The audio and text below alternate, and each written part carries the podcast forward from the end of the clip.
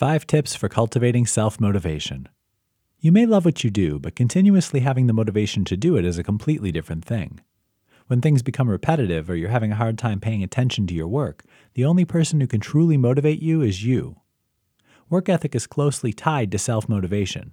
Without it, you'd never be able to achieve lofty goals for yourself.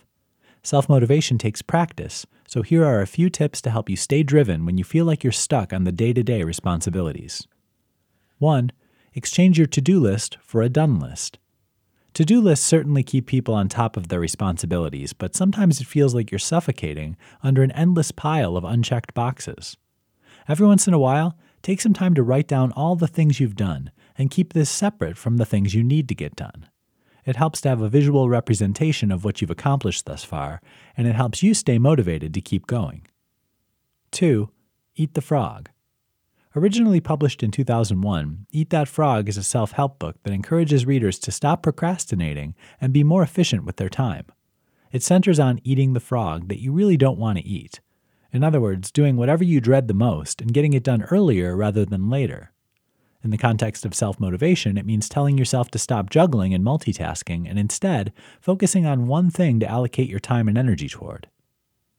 3. Take a break. You're telling me that taking breaks will motivate me to get more done? Yes and no. Remember, self motivation is not about getting as much done as possible. Rather, it's a form of encouragement and empowerment that you use for yourself to keep going on with your day. If you find yourself dealing with eye strain from staring at the computer for too long, or you're working so hard that you forget to eat, you're probably burning yourself out. That, in the long run, will dilute your sense of self awareness because you'll begin to associate your work with exhaustion, and then you'll never want to do it again. 4. Hit the ground running. Start your day doing something you like to do, something productive and fulfilling. That way, it's easier to keep up the momentum when you hit a less fun responsibility, like something administrative or repetitive. 5. Get inspired. Although self motivation comes from within, it's important to speak with people who are highly motivational or inspiring.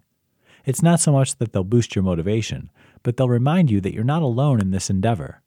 Everything worthwhile in life takes work, and to achieve your goals, you'll need to constantly nurture that hardworking spirit within you.